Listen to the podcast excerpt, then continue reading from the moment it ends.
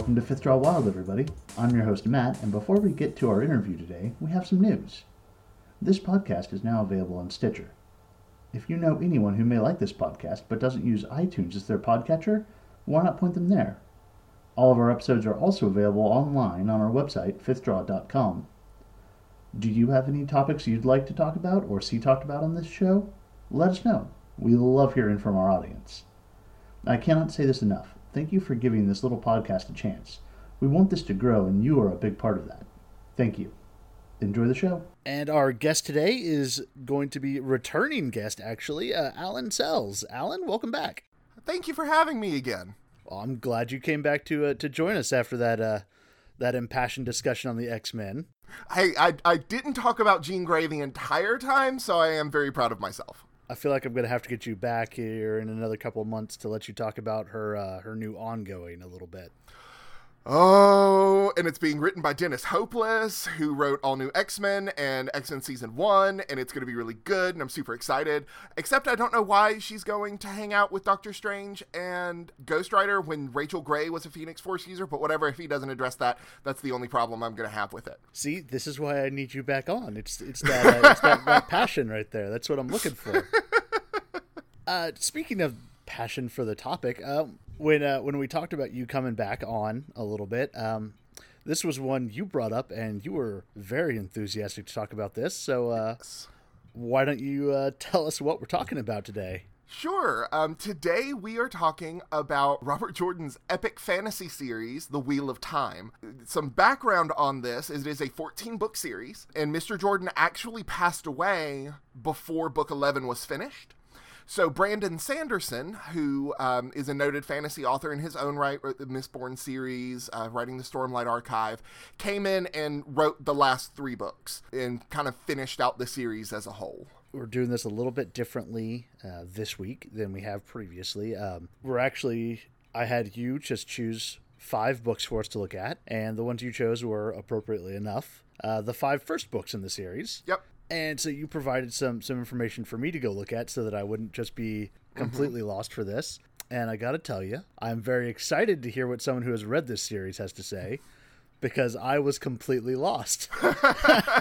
it, it can get confusing one of the things that I love about Robert Jordan and his writing style is he is very descriptive. Everything is described down to the nittiest grittiest of details. The embroidery on skirts, there is so much swishing and so much, you know, extra stuff uh, of describing how these people live and what what they're eating and all of that fun stuff. I, I'm a sucker for that level of detail. But when you're trying to condense, you know, books that are easily 800 pages into you know five paragraph summaries things get a little weird and, and you lose a lot of that uh, connective tissue so it's just like yeah that person they thought was dead but totally isn't dead but may still yet be kind of dead and yeah, it, it just gets really complicated. But uh, it seems like a good complicated. You know, I've, yes. From from people who have who have read this series, I've heard really honestly nothing but good stuff if they've gotten all the way through it.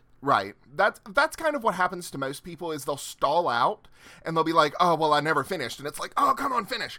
If you just get through to the end, um, especially when Brandon Sanderson picks up, because he Brandon Sanderson did an amazing job as a ghostwriter. It still very much feels like Robert Jordan. It's just he trimmed a lot of the fat. And so the last three books are breakneck pace compared to all of the books that came before it. Let's let's kind of start first. Just give us a a really brief overview of the world that we're going to get into here. Um, sure. What what is the world of the Wheel of Time? Um, what's funny is it doesn't actually have a name. Like the continent that they're on does not have a name. It is uh, lovingly referred to as the uh, as Randland, and that's because the main character is named Rand al'Thor, son of Tam al'Thor. He is a simple shepherd. Uh, in the way of stories, he, you know, the the books open up with him and his two friends, Perrin Aybara and Matt Cauthon living in a small town called Emond's Field. Basically, two strangers ride into town um, a beautiful woman with an ageless face named Moiraine, and a rugged fighter man named Lan uh, al'Mandragoran. They come in and are basically like, hey, you know, some stuff's about to go down, but we're kind of mysterious and shady people, so we're not going to really say what. And then Trollocs attack. These, you know, giant, half, not even half human creatures, seven feet tall with the faces of animals, um, attack and destroy a lot of the village. So Rand, his two friends, um, as well as his friend Egwene and the village wisdom, which is kind of the wise woman, um, named Nynaeve, which she has one of the strangest spellings of a name in the history of the world. Um, whenever I was first reading the books, I called her Ninyevi because it's N Y N A E V E.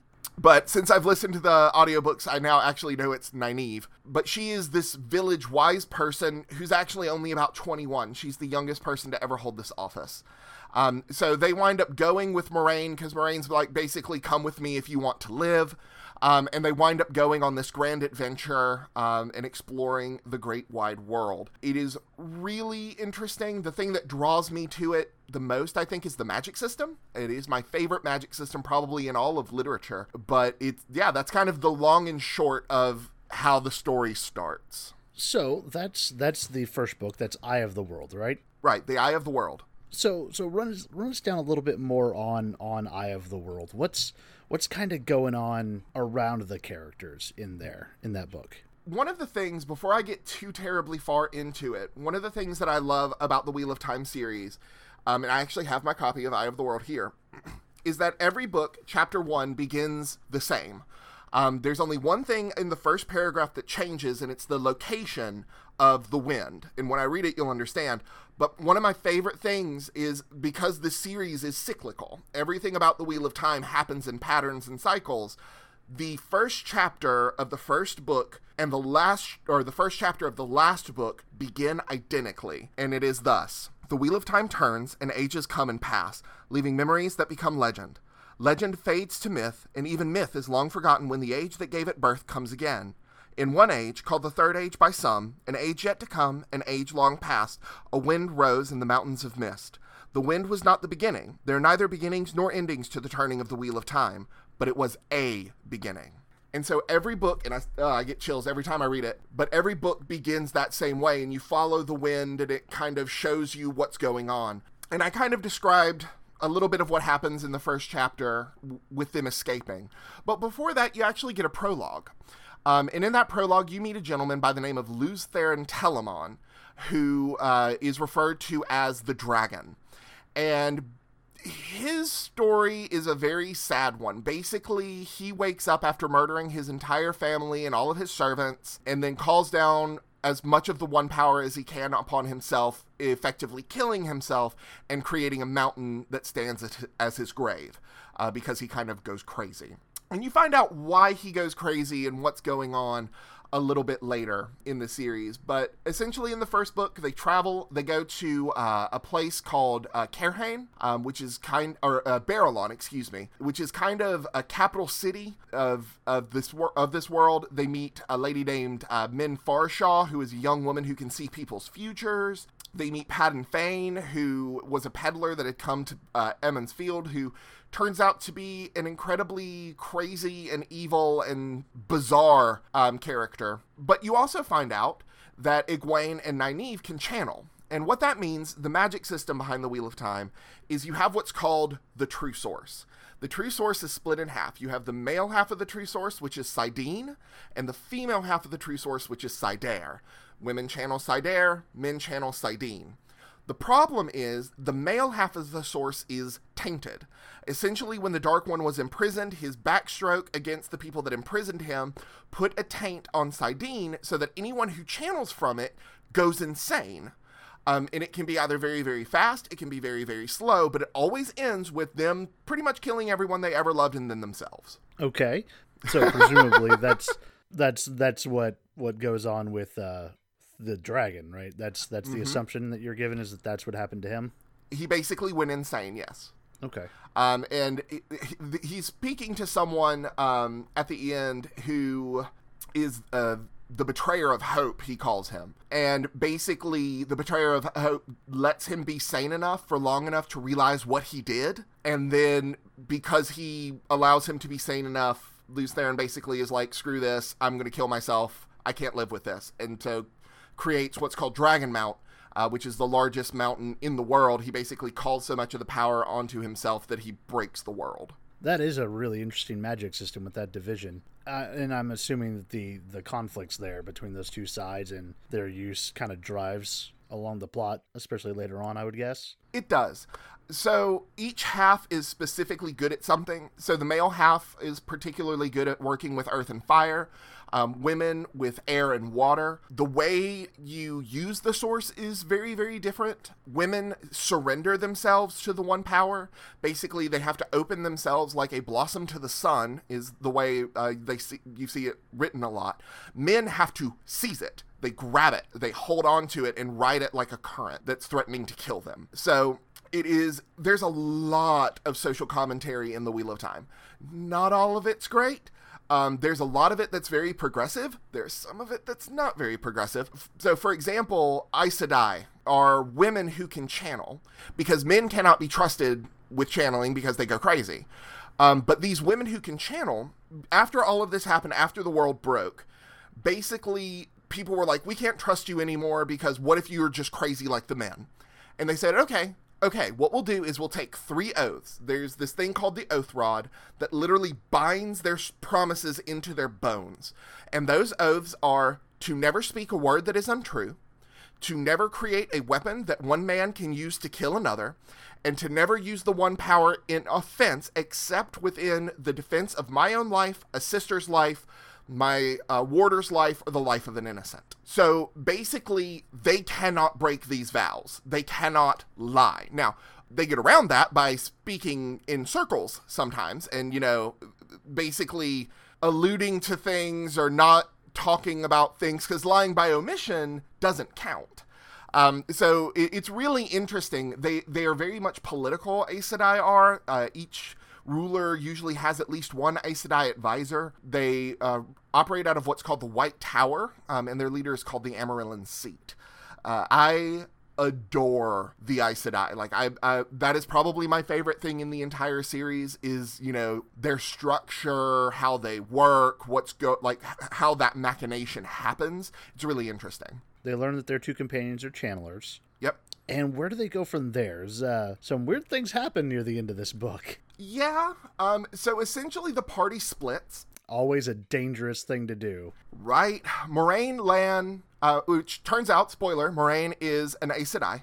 Um, it's revealed fairly early on that she is uh, Aes Sedai of the Blue Ajah. Um, there are seven Ajah: uh, blue, red, yellow, brown, gray, white, and red. Those are the seven. And then there's the secret eighth Ajah, the Black Ajah that no one talks about because they work for the Dark One. So they essentially split. Rand and Mat and Perrin, I believe, uh, all go because they split up after uh, Baerlon. Egwene and Perrin wind up traveling and meeting a guy by the name of Elyas Machera, who claims he can talk to wolves, and turns out so can Perrin. They also meet a bunch of what are called Tinkers or the Tuatha'an, uh, who are basically people that have promised to never ever do violence for any reason.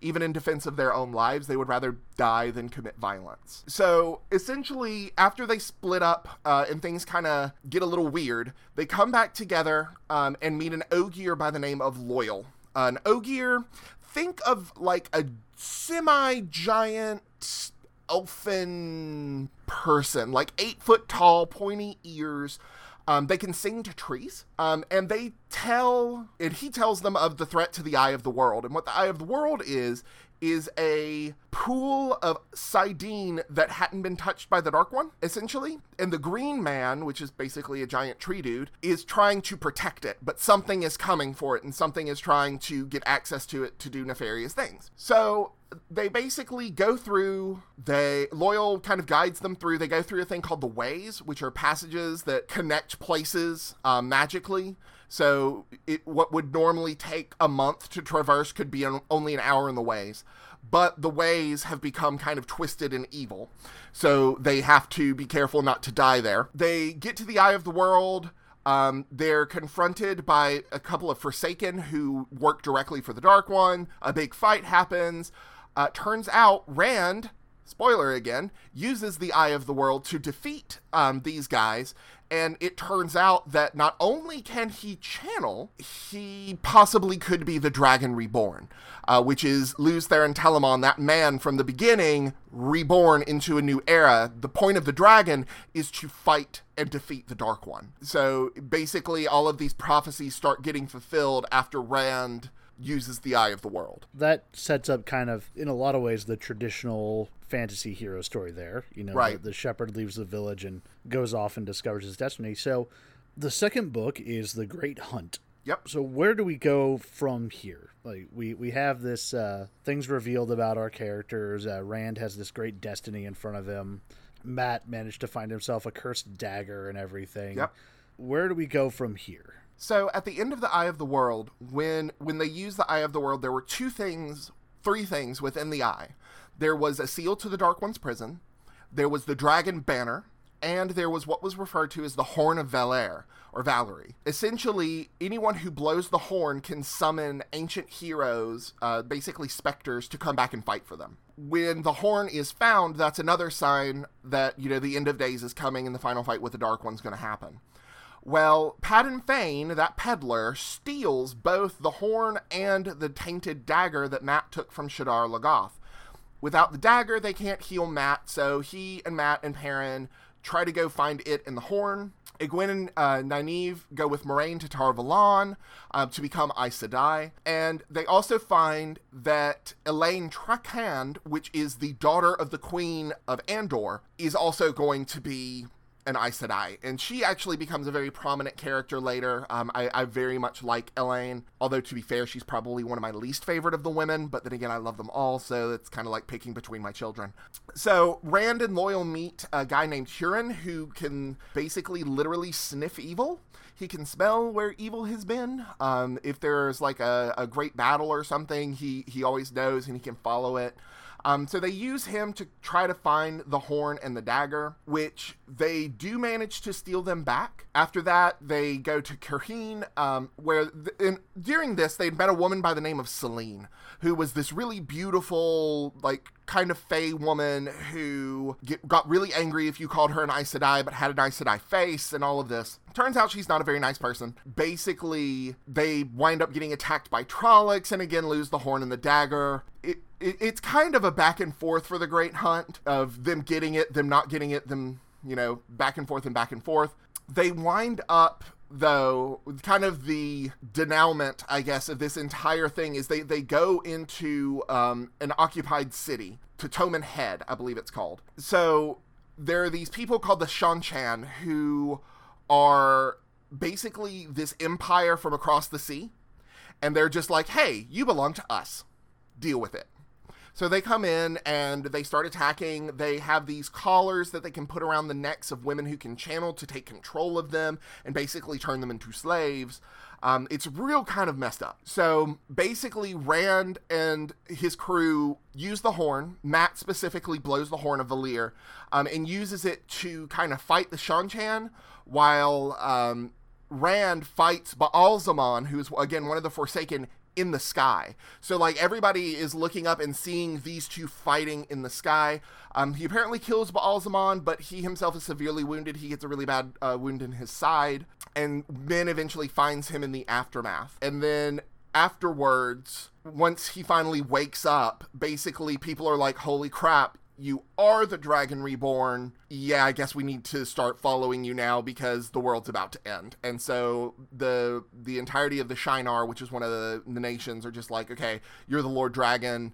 You know, we will follow you to death. And he's like, okay, I guess I have to be the dragon now. Where does where does uh, the Great Hunt put the heroes? At the end of the Great Hunt, Rand has a giant wound in his side that can't be healed and he is officially the dragon. Perrin, I don't think too terribly much happens with him. I think at some point he accidentally kills a white cloak. I can't remember if that's in the second book or in the first book. But he also starts delving into his ability to um, to speak with wolves. Matt is still tied to that dagger Um, he has yet to um, completely get free of it, but he is also now the horn bearer. Egwene actually gets captured by the Seanchan, but is rescued. Um, so has the collar around her neck for a moment, but is eventually rescued. It ends a li- in a much more tangle um, than it was before, um, and it gets kind of it gets kind of messy. Okay. So we we've we've got our heroes in kind of a rough rough little situation here, mm-hmm. and that leads us into the third book, which is the Dragon Reborn. Yep. So what goes on here? Because this one seems like it's got the most craziness about it somewhere in the middle. So basically kind of the short version is when Rand Rand basically goes, "Okay, I guess I have to fulfill these prophecies now." And he basically leaves his companions um, and is like, you know, "Sorry, I got to go do what I got to do. Bye." And he's going to a place called the Stone of Tear.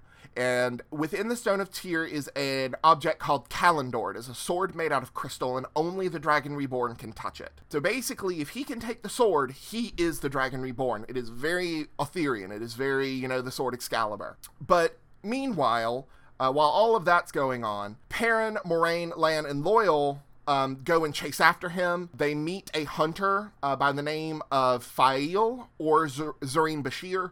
Um, but she calls herself Faile, which means falcon in the old tongue. She and eventually, or she and Perrin fall in love, um, and they kind of uh, start dating and courting and stuff, and it's real sweet. And I really like, I really like Fa- uh, and Perrin. It's real sweet. Matt goes with uh, Nynaeve, Elayne, Egwene, and Hurin to uh, Tar Valon to try to get Matt healed. He is eventually healed, um, but now he kind of sometimes speaks the old tongue without realizing it. Both Elayne and Egwene are raised up to the next level. Um, basically, there are three levels of Aes Sedai. You have um, novice, accepted, and Aes Sedai. They were novices. They are raised to accepted.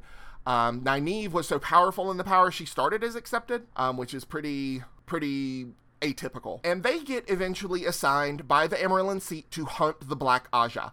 Um, essentially, sisters that work for the Dark One. And these sisters are free of their oaths. They are not bound by the oath rod. They just pretend like they are. Oh, that seems bad. Oh, it is very bad uh, because they can lie to your face, um, you know, all of this stuff. And of course, they claim to be of another Ajah. Um, there are black Ajah in pretty much every Ajah, um, all seven. So their job is to basically be snoops um, and try to find uh, these black Ajah.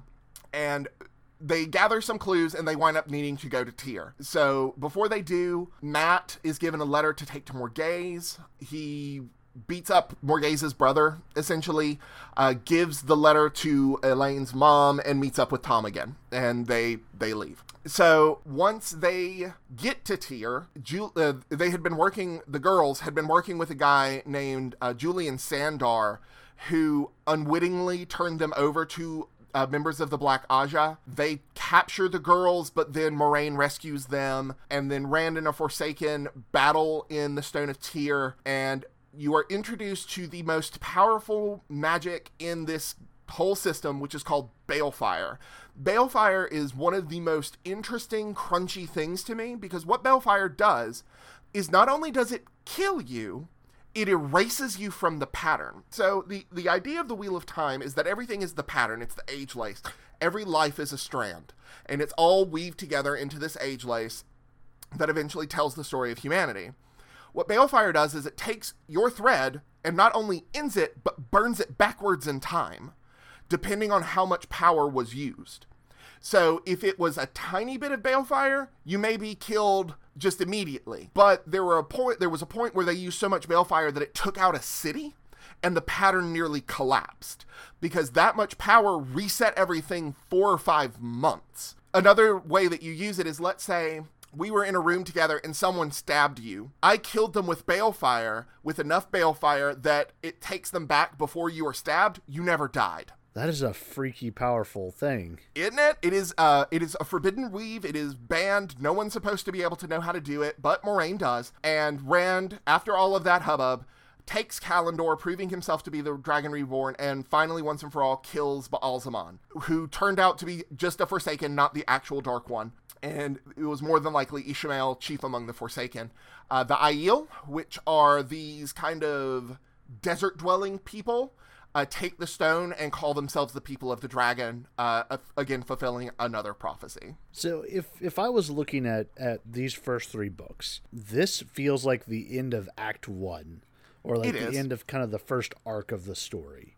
Very much so. Okay, so so what we've got is you know this this really does feel like the first chunk of the hero story in a lot of ways, mm-hmm. where Rand has come to this point where you know he's finally accepted this power, the responsibility. He's accepted his role. Now, at this point, traditionally, everything is required to go straight to hell. Mm-hmm. Everything just has to fall apart from this point. So, so where do we go at the end of Dragon Reborn? What what is what is looming on the horizon here?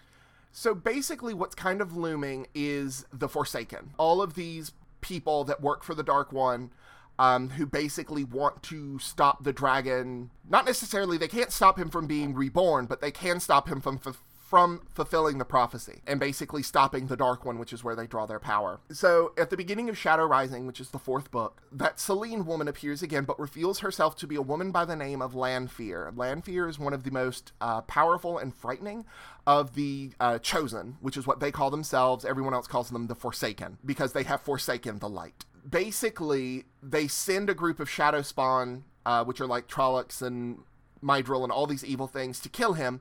And Rand kills them all with Callandor. Basically, he channels and sends lightning that strikes every single evil thing but leaves everything else untouched. And they all die, like just an explosion of fire and gore and all sorts of stuff.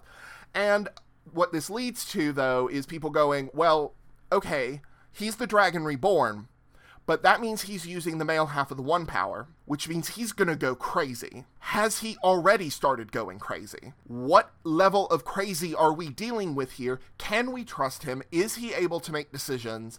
Because, you know, the Dragon Reborn is supposed to be like a leader, a general, essentially, basically like a king. He starts questioning himself, and in order for him to find answers, he goes to what's called the Waste, which is uh, basically this desert land where the Aiel are from. Egwene goes with him, hoping because she has been having dreams that turn out to be prophetic, and Moiraine winds up going too. Matt isn't quite sure what to do, so he winds up going with Rand.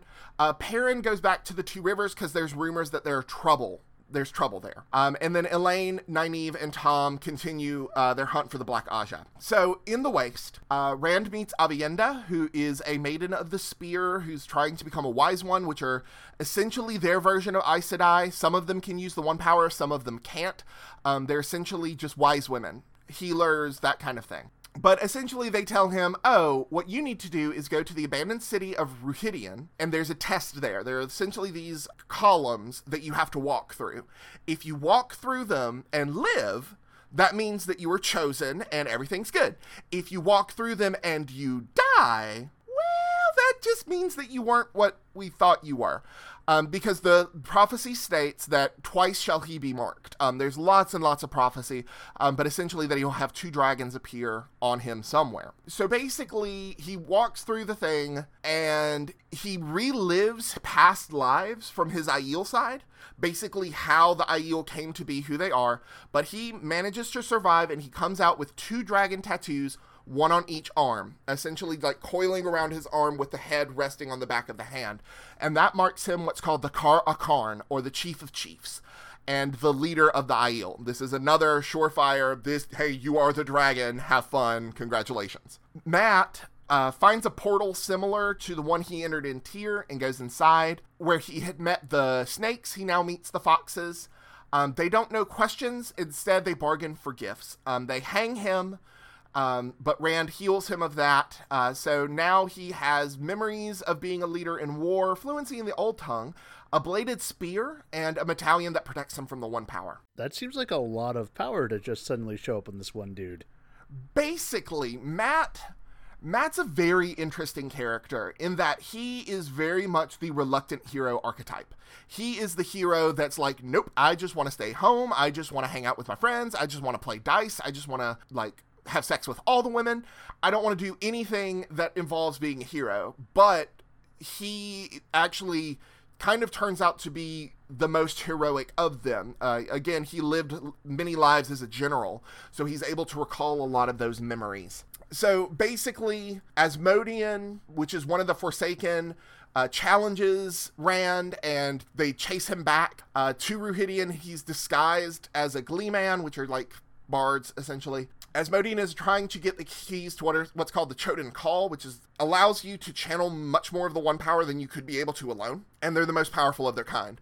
So essentially, if you got a key to Choedan Kal, you could channel enough you know, one power to, mm, oh, say, in the world, if you really wanted to. You can do huge acts with the one power this way. But Rand defeats him and cuts his tie to the Dark One. Lanfear shows up, mocks Asmodean, saying, haha, sucks to be you, puts a huge shield on him, limiting how much one power he can use, and basically makes him be Rand's servant and teach him how to use the one power because Lanfear, weirdly enough, is in love with Rand because she was in love with Lews Therin Telamon. So she doesn't necessarily want him to die, she wants him to become evil and marry her and become his queen, except she wants the roles reversed, where she would be the one in charge and she, he would be basically her trophy. Back in the Two Rivers, Perrin uh, discovers that people are caught between Trollocs, uh, led by a man named Slayer, and Children of the Light, who think Perrin is a dark friend. And it gets kind of nasty. Um, the the city winds up coming under siege. Um, but with the help of Aes Sedai, um, and the people, Perrin basically leads them to war against the Trollocs. They begin to call him Lord Perrin or Perrin Golden Eyes, and he doesn't like that at all. And Perrin and Male, uh, Perrin and Faile get married. It's real sweet. And it makes me happy. And uh, they drive out uh, a guy named Lord Luc, who actually turns out to also be Slayer. Elayne and Nynaeve are encountering uh, the more Black Ajah, and they find a male version of the collar that was used on a Gwen or Egwene. So essentially, if this collar was to be put on a man, someone could control him, i.e., if it was to be put on Rand, someone could control Rand. So this is a very big problem. So basically, Elayne and Nynaeve steal that, and they also find um, one of the Dark One's seals. They rescue the queen from a black sister who'd been torturing her, and then Nynaeve confronts a Forsaken uh, directly. And turns out Nynaeve is just as powerful as she is. They basically get into a, a battle with the power, and Moghedien escape. So Min goes to the White Tower, seeing lots of visions that something bad is really going to happen there. Um, when she goes to the Amyrlin seat, um, she hides her in plain sight in the guise of Elmindreda, um, basically being like, don't tell anyone what you saw. But essentially, the book ends with a bloody coup d'etat essentially a red sister by the name of Elaida accuses Siuan of being a dark friend and deposes her, cuts her off from the power, um, which is called stilling. Um, essentially, she cannot channel the one power anymore, and she becomes the Amyrlin seat instead. This causes a division in the White Tower. Essentially, half of the Aes Sedai run away and say, "No, you're crazy. What are you doing? Why? Why did you do that?" And then the other half are like, "No, Siuan, uh, was was weak, and you're strong, and this is what is supposed to happen." Um, so now, essentially, the tower is split into, and Siuan is basically cast out as a peasant. They're like, you have no power anymore. No one cares about you. We're going to throw you away. Min takes uh, Siuan, Siuan and Leane, who was her her basically number two, um, and sneak them out of the one tower before they're murdered. That's basically how it ends. Is the White Tower is completely in disarray, and then like the last thing to happen is a person named Logain who was a former false dragon and had been uh, when a man is cut off from the power, it's called gentling. He'd been gentled, but basically they set him free and have them come, have him come and join them too. So uh, just more chaos, and this this one feels like of of the four we've looked at so far. Um, this one really feels like this is the one that starts deepening the world. Yes, where this is this is where things start to add a lot of the more original flavor mm-hmm. um, for Jordan. Like this is where things are going to become his. Because everything else up to this point had really felt a lot like the Shannara series. The very first book is mm-hmm. exactly formulaic fantasy novel of the time, and that's kind of right. what the first three had felt like a little bit. This is where it really feels like um, they've come into their own a little bit. Yeah. Yes, absolutely. And and that's the thing that I love and why I keep urging people get past the first 3 books. Because if you can get past the first 3 books, you really start getting into this deep crunchy world. When the party splits, you you discover so much of the world and each wor- each place in the world is so cultured. It's very, very different feeling when you're reading about the Stone of Tear versus the Aiel versus Andor versus Caemlyn versus Cairhien. You know, all of these places feel very, very, very distinct. When you get into the White Tower and they actually start getting into the political machinations, why Elaida did what she did, why people supported her in doing what she did. You know, it, it, it gets very interesting. Elaida Duaravneh is awful like she ranks among the like characters I hate the most in fiction. Um, she is just a really, really good antagonist. But that's the thing; she's just very good at being bad. Um, and the more you read, she's complicated. All of these characters become very, very complicated and not at all as straightforward as they once appeared. You know, this poor farm boy who started out, you know, basically, you know, in his small little village is now not only the dragon reborn, but is starting to hear voices in his head that talk to him and are basically like, oh yeah, by the way, I'm Lews Therin Telamon and I live inside you. Oh, that that seems like it's going to be really good for him. And the oh yeah, especially the whole you know going crazy thing, because then he's like, is this actually Lews Therin Telamon, or am I actually going crazy? Like, what's going on? He can't, you know, he's having a hard time separating reality and you know what's going on but he also doesn't feel like he can tell anybody because if he tells people, they're just going to go, "No, you're crazy. This is bad. You know, we need to go to the Aes Sedai," and they're just going to gentle him. Nothing, nothing good building up for Rand here in these in this next book, huh? No, and and that's where Fires of Heaven actually starts is with Rand hearing the voice of Lews Therin Telamon and having memories that aren't his own. Egwene, uh, or Egwene has uh, found out that she is what's called a dreamer she has the ability to not only have prophetic dreams, but enter the world of dreams.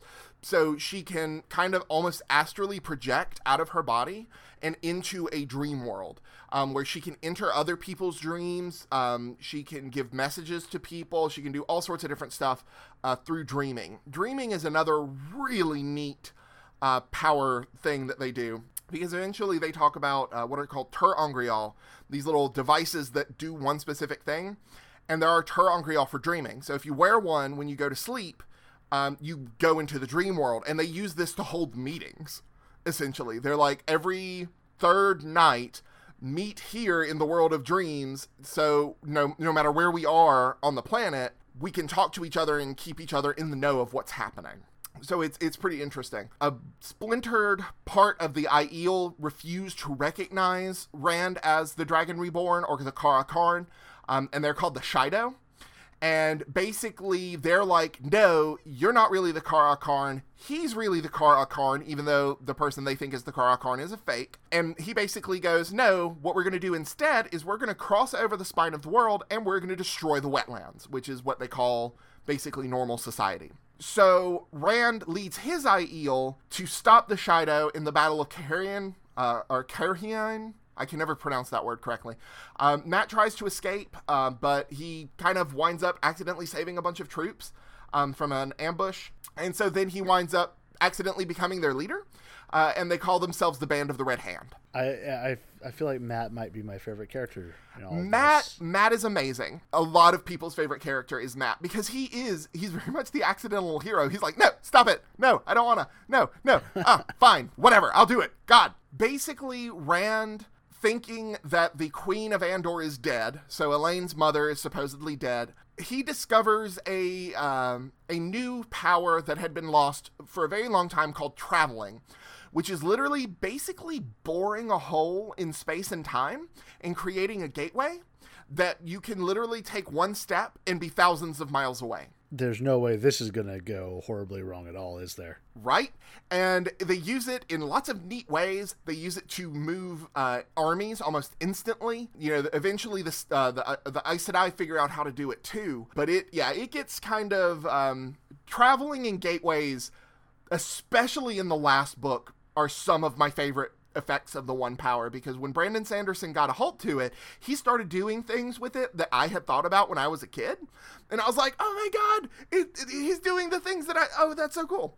Um, and I don't really want to say what they are because it's kind of spoilers, but read the books, guys. They're super good. So basically, Rand thinks that a Forsaken has killed the queen. He goes to Andor and basically is like, No, I'm going to fight you. Moiraine gets into a fight with Lanfear, and they're on a dock. They wind up being hurled through a doorway, which is one of those portals to the Eelfinn Aelfinn. The doorway melts, and everyone thinks that they're dead that basically they died in you know this this horrible accident. So Rand, uh, you know, being upset now that more uh, that Elayne's mother is dead, that Moiraine is dead, uh, basically goes nuts. Rahvin kills a bunch of people, but then Rand hunts him down.